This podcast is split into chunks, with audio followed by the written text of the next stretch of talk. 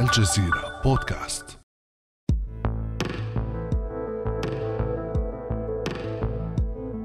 ينذر تزايد عدد الإصابات بفيروس كوفيد-19 وفرض الإغلاق الشامل من جديد مع استعصاء التوصل إلى لقاح للفيروس ينذر بتداعيات وخيمة على الاقتصاد العالمي.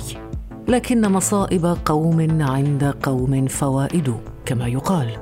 ذلك أن تجار الأزمات وسماسره الوباء. وجدوا في هذه المصيبة الكونية مصدرا لجمع الثروات على حساب صحة الناس وأموالهم. فمن هم تجار الأزمات؟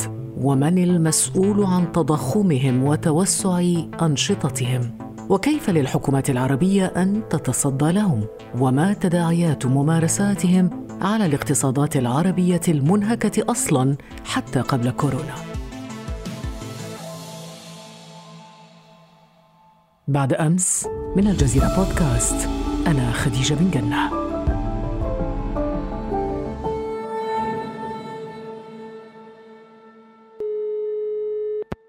ويسعدني أن أرحب في هذه الحلقة بالباحث الاقتصادي مناف قومان أهلا وسهلا بك أستاذ مناف. أهلا وسهلا فيك أستاذ خديجة. أستاذ مناف لنبدأ بهذا السؤال السهل. من هم سماسرة كورونا أو أمراء الكورونا على وزن أمراء الحرب يعني في البداية أنا شخصيا ما بشوف في فرق كبير بين تاجر سلاح يستغل ظرف الحرب لبيع أسلحة أستاذة خديجة والتربح منها أو له مصلحة في استمرار الحرب وبين تاجر أو سمسار ظهر في أزمة كورونا استغل ظرف المرض لبيع أدوية وفيتامينات وأشياء متعلقة فيها وله مصلحة يستمر المرض لتحقيق أرباح فاحشة أو مهولة.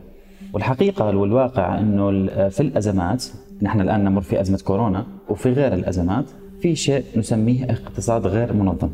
هذا الاقتصاد غير منظم بيتضمن منشآت صغيرة كبيرة خارج الاطار التشريعي للبلد ممكن مثلا تصرح عن جزء من إنتاجها ومبيعاتها وتخفي جزء أكبر من من المبيعات. عادة مثلا ما بتسجل عمالها ما تظهر كشف أرباحها الحقيقي.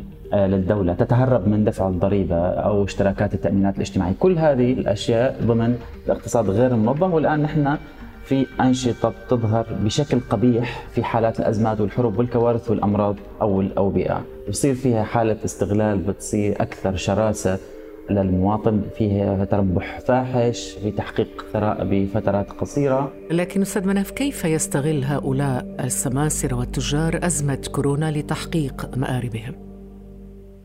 الآن نحن بنتكلم عن مرض مستعصي في العالم. إلى الآن لا يوجد مصل. هذا الشيء تسبب في نقص كبير في بعض المواد على رأسها الكمامة المعقم الأدوات الشبيهة اللي تساعد في الوقاية من كورونا. بالتالي نحن بنحكي عن بيئة خصبة وفرصة عظيمة للتجار حيستغلوا مخاوف الناس وحاجتهم لمنتج غير موجود في الأسواق أو موجود ولكن غير متوفر بكثرة.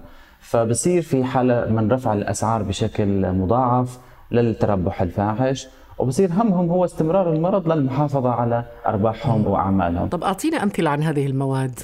طيب نحن الآن حالة الاستغلال خلال هذا الانتشار كورونا ظهرت في عدة أشكال. من بين هذه الأشكال نتيجة التحليل نفسها. نتيجة التحليل في مراكز بيعتمدوا أعطوا نتيجة للشخص إيجابي هي ليس بالضرورة أنه يكون نتيجته إيجابي لحتى يخلوا الناس كلها تعمل تحليل. في تونس مثلا وصلت قيمة التحليل ل 400 دينار. اللي بتعادل 145 دولار أمريكي. الكمامة في مصر مثلا ارتفع سعرها من 30 قرش إلى 3 جنيهات وانباعت الوحدة بخمسة أو سبع جنيهات. العلبة اللي فيها 50 كمامة صار ثمنها تقريبا 150 جنيه ارتفعت تقريبا بمعدل 10 أضعاف. لما لحظة انتشار المرض فقدت الكمامات في السوق هذا يعني شيء مفهوم ورائج في الأسواق. واضح جدا حالة الاحتكار اللي انوجدت في الأسواق أو اللي ظهرت وصارت ظاهرة. صحيح في ضغط كبير على المنتج بس هذا لا يبيح يعني بشكل أو بآخر للتاجر أنه يبيع الكمامة بأضعاف السعر الحقيقي. بالمثل بالنسبة للمكملات الغذائية أنا مثلا أستاذة خديجة أحكيك عن نفسي كنت أروح أشتري فيتامين سي. ما قبل كورونا أنا أتكلم أشتري فيتامين سي أشتري بما يقارب دولارين. تمام؟ ما بعد كورونا نفس المنتج. في يعني إسطنبول؟ في اسطنبول. نفس المنتج نفس المنتج يعني مو إنه والله شيء تغير ولا الأمبلاج ولا المادة الكيميائية ولا العلمية ولا شيء ثاني. صارت تباع العلبة ب 10 دولار. ويعني هذه مصيبة لأنه في وقت أو بآخر جميع الأطباء والممرضين صاروا ينصحوا الناس انها إنهم يتناولوا فيتامين سي فصار فيتامين سي أشبه بدواء لكورونا. الآن الطامه الكبرى مش بالكمامه ولا بفيتامين سي، الطامه الكبرى في الاقتصاد غير المنظم أو التجار الأزمات أو سماسرة كورونا مثل ما أنت سميتيهم هو في العقار. لأنه في انتشرت عقارات وأدوية على أساس إنه هي تشفي المريض وتم بيعها للمرضى بأسعار خيالية، في بعض الأسواق العربية منها في مصر مثلا بيعت عقارات بما يقارب 30 ألف جنيه. يا ريت بس الأدوية والعقارات التي بيعت أستاذ مناف بيعت بطاقات هوية أيضا وزورت مقابل مبالغ طائلة لتمكين الناس من التنقل خلال فترات حظر التجوال في دول كثيرة مثل العراق السودان مصر. ووصل الأمر حتى إلى تزوير وثائق فحص كورونا صحيح جدا. أمام منظومة يعني مش بس تجارية ولكن أيضا لتزوير الوثائق. أستاذة خديجة خليني أستكمل لك في الطامه الأكثر والأكبر الإحصائيات اللي صرحت عنها بعض المؤسسات الدولية، يقال إنه في 20 مليون منتج غير شرعي تم سحبهم من الصيدليات في أسواق الشرق الأوسط بين شباط ونيسان العام الجاري، من بينها طبعا كلها تتعلق في الكمامات أو اجهزه التنفس الاصطناعي. أو أدوية شبيهة لأنه الناس صيدليات وسواهم صاروا يتفننوا. شيء بيحكي لك هذه الكمامة ما يدخل منها الفيروس شيء بيحكي لك هذه الكمامة التقنية فيها ما بعرف شو أو شيء بيحكي لك هذه الكمامة جاية من المريخ وبيبيعوها بأسعار خيالية. طيب الكمامة على الأقل سنقول ربما أنه مادة معدة للبيع والشراء ولكن أستاذ مناف هناك أشياء وبضائع وسلع غير معدة للتجارة. أشياء يعني غريب جدا أن تجدها مثلا تباع وتشترى. عندك مثلا الإعلام في مصر تحدث عن قيام سماسرة الأزمات في مصر ببيع بلازما دم المتعافين من كورونا. هذا شيء غريب جدا. جدا غريب صحيح. في اليمن أيضا أستاذ مناف تحولت المقابر إلى سوق سوداء تفتح أبوابها لمن يدفع أكثر في مشهد لا يمت ابدا ابدا للإنسانية بصلة. اذا برأيك أستاذ مناف من المسؤول عن انتشار هذه الممارسات وتركها هكذا بلا رادع في معظم الأحيان؟ يعني أنا رأيي الشخصي المسؤول الأول والأخير عن كل ما يحصل الآن في الأسواق سواء العربية أو الدولية في هذا الإطار هو هي الدولة الحكومة اولا وأخيرا هي المسؤول لأنه نحن نحن نعيش في دولة ما نعيش في غابة. بس كمان بدرجة أخرى المواطن كمان مسؤول عن صحته. يعني أنا برأيي أحيانا من الخطأ أنه الإنسان يسلم صحته لطبيب وصيدلاني. لازم الإنسان دائما وأبدا يكون واعي ويفهم ويدقق بشكل بكل شيء بياخده. يعني نحن اليوم نسمع في الأخبار إنه لا يزال إذا هذه اللحظة ما في عقار فليش أنت تروح تصدق طبيب أو صيدلاني يبيعك عقار طب وين يروح مين هي الجهة المسؤولة اليوم اللي الدولة فاتحتها للعلاج؟ هي هي الوصية أو هاي المسؤولة. الجهة فاتحة المشافي فاتحة المستوصفات، مش معقول إنه المشافي والمستوصفات يبيعوا عقار غير مرخص. هو ما هي هاي هون الفكرة، نحن اليوم الاقتصاد مقسوم لقسمين، اقتصاد منظم واقتصاد غير منظم. كلمة وين أروح؟ أنت رح تروحي على الاقتصاد غير المنظم يعني على تجار الأزمات على سماسرة كورونا وعلى الاقتصاد الظل على المجرمين في شكل أو بآخر. كلمة أنه أنا بدي أروح على الجهة اللي مرخصتها الدولة والحكومة اللي تبيع منتجات وخدمات وسلع مرخصة سواء على المستوى المحلي أو على المستوى الدولي هي أماكن اللي مسؤولة عن العلاج. من جهة ثانية كمان خلينا نحكي يا أستاذ خليجه حالة الهلع اللي صارت عند المواطنين. حالة الهلع مسؤول عنها المواطن نفسه. يعني وهي هي شكلت تخبط كبير في الأسواق. لما المواطنين كلهم كلهم نزلوا على الشارع راحوا بدهم يشتروا كمامات راحت الناس كلهم بدهم يشتروا خضار فواكه. هاي حالة هلع. هي هاي حالة غير طبيعية. هذه الحالة كانت موجودة أكثر في بدايات الأزمة أستاذ مناف التهافت على صحيح. السلع اقتناء السلع أيضا فوق الحاجة يعني الناس أصبحت تكدس في البيوت السلع والهرولة إلى السوق السوداء بحجة السعر المضاعف أفضل من الندرة. ولكن هناك أيضا أستاذ مناف ضعف أجهزة الرقابة وغيابها إضافة إلى تفشي الفساد. ربما هذه العوامل كلها يعني أوصلتنا إلى هذه الحالة. يعني أنا أتفق جدا مع هذه المقولة. يعني ضعف أجهزة الرقابة عند الدولة وتفشي الفساد صحيح جدا. هذا الفارق اللي ممكن نحن نلاحظه بين دول البيئة القانونية فيها ناضجة مثل الدول الأوروبية مثلا وأمريكا أو بلدان الدول المتقدمة بشكل عام وبين الدول اللي ما تمتلك بيئة قانونية ناضجة أو لا تزال تبني نفسها. فصار في شق كبير بين هاي المنطقة وهي المنطقة. مثلا نحن ما لاحظنا الفوضى في الأسعار أو في بيع المنتجات أو في التربح الفاحش في مناطق في أمريكا أو في أوروبا مثل ما شاهدناه في بلداننا العربية، لأنه المنظومات القانونيه والتشريعية موجودة فيها رقابة عالية، في رقابة صارمة، أنت من شوي كنت عم تسألي طب هذا الشخص لوين يروح؟ كلمة هذا الشخص لوين يروح؟ في أوروبا في أمريكا هو عارفان لوين يروح؟ لأنه أساسا كل المؤسسات اللي مسؤولة عن المنظومة الصحية موجودة ناضجة.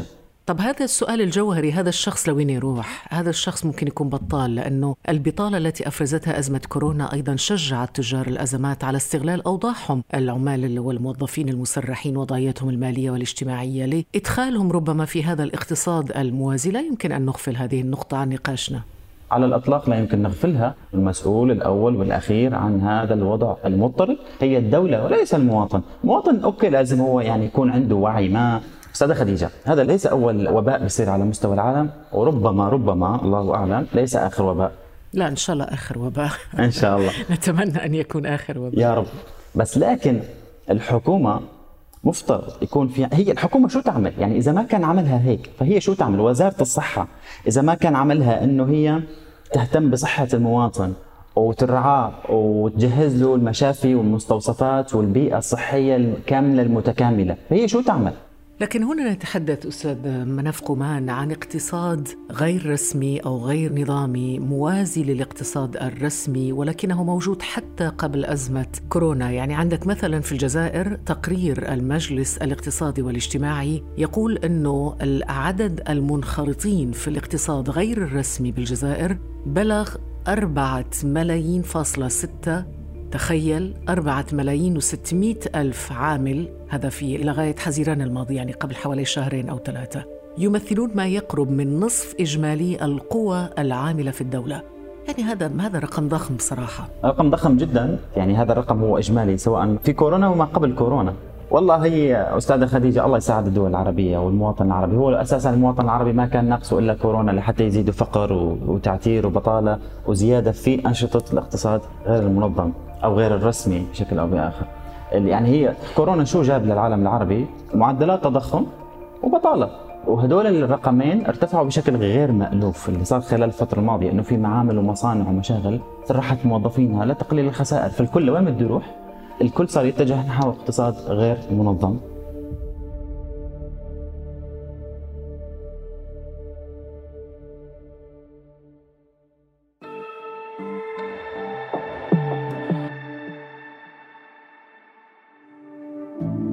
بعد أمس يأتيك صباح كل يوم مع فنجان قهوتك.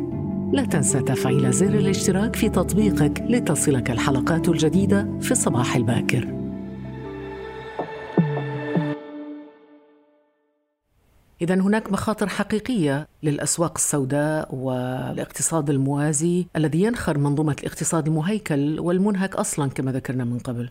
جدا نحن لازم نعرف إنه حالة الاقتصاد غير المنظم سواء في كورونا أو غير كورونا تسرق موارد الدولة تحرفها عن هدفها الرئيسي المتمثل بتحقيق تنمية مستدامة واقتصاد مستقر كمان إحصائيات أخرى غير القادمة من الجزائر حسب إحصاءات البنك الدولي وصندوق النقد العربي اشار إنه خلال الفترة القريبة الماضية إنه الاقتصاد غير المنظم بشكل في الدول العربية بين 5 ل 55% للناتج المحلي الإجمالي، يعني أنت تخيلي نص الناتج الإجمالي المحلي رايح على الاقتصاد غير المنظم، تخيلي قديش كمية الموارد اللي مهدورة زائد حجم القوى العاملة اللي عم تعمل في الاقتصاد غير المنظم تقدر بين 15 ل 70% أستاذة خديجة، مثلا في 44% من القوى العاملة بالأردن وتونس تعمل في الاقتصاد غير الرسمي. وكمان أنت من شوي كنت عم تذكري تقريبا 4 ملايين و600 ألف عامل في الجزائر بيعملوا نحن عم نحكي عن نصف إجمالي القوى العاملة في الدولة تعمل في الاقتصاد غير الرسمي. نعم ولكن هذه تقديرات رسمية يعني بالتأكيد الأرقام تكون أكثر من ذلك بكثير. مع الأسف هي طامه أكبر. بالضبط. طيب أنت شوفي انت اليوم مثلا الأنشطة اللي اللي موجودة في القطاع الزراعي حجم ما يستحوذه الاقتصاد غير المنظم من من الزراعة يقدر ب 39% في العالم العربي، في التجارة 23%، في الصناعة 17%، في الخدمات الأخرى 21%، كل هذه الأشياء هي عم بتروح يعني خارج إطار المنظومة الاقتصادية الصحيحة اللي مفترض تتوجه مواردها نحو المواطن عن طريق الخدمات أو أشياء أخرى. طبعا نحن نتحدث عن تأثير الاقتصاد الموازي على اقتصادات الدول العربية، يجب أن نشير أيضا إلى أن هناك تداعيات أخرى تتعلق بارتفاع الأسعار، ارتفاع نسب التضخم، تفشي ظاهرة التهريب والتهرب الضريبي، غياب المنافسة النزيهة وكل هذه الأمور تدخل في هذه التداعيات. طيب لو تحدثنا عن الحلول أستاذ مناف والدروس المستفادة من هذه الظاهرة، ظاهرة السماسرة كورونا أو أمراء الكورونا على وزن أمراء الحرب، استنادا لكل هذه المعطيات أستاذ مناف يبدو انه سماسرة كورونا شر لا بد من مواجهته. كيف برأيك يمكن للحكومة أو الحكومات حماية مواطنيها وقطع الطريق على تجار الأزمات؟ أنا أستاذة خديجة أنا بشوف إنه الإجراءات المتخذة في إطار الدفاع عن حقوق الناس وعن دمج الاقتصاد غير المنظم مع في الاقتصاد المنظم أو جعل الاقتصاد أو الأنشطة التجارية اللي تندرج ضمن الاقتصاد غير المنظم تحويلها إلى اقتصاد منظم لازم يكون بغض النظر اليوم عن كورونا وغير كورونا. لا حتى ما قبل هذا الوباء. في سوق غير منظمة أنشطة تجارية غير قانونية في هذا السوق. حتى الأساس هو ترتيب البيئة القانونية الضوابط وجود بيئة اقتصادية كافية تساهم في ردع الاقتصاد غير المنظم وعودته للاقتصاد المنظم. هذا هو الشيء الوحيد اللي الاقتصاديين بيكتبوا عليه أوراق ودراسات بهدف تحويل الأنشطة التجارية وسواها في الاقتصاد غير المنظم لإعادتها للاقتصاد المنظم. مرة ثانية يعني هو تعزيز رقابة الدولة على هذا النوع من الأنشطة المتنوعة سن قوانين صارمة لمعاقبة هذول المخالفين طبعا له دور كبير لمنع انتشار هذا الأعمال. كمان في نقطة ثالثة اللي هي متعلقة أنا دائما بشوفها هيك إنه المواطن هو مسؤول عنده في مسؤولية فردية موجودة عند المواطن لازم يكون واعي لكل شيء بدور حوله لأنه مثل ما ذكرت أنا من قبل مين اللي بيشجع التجارية غير المنظمة؟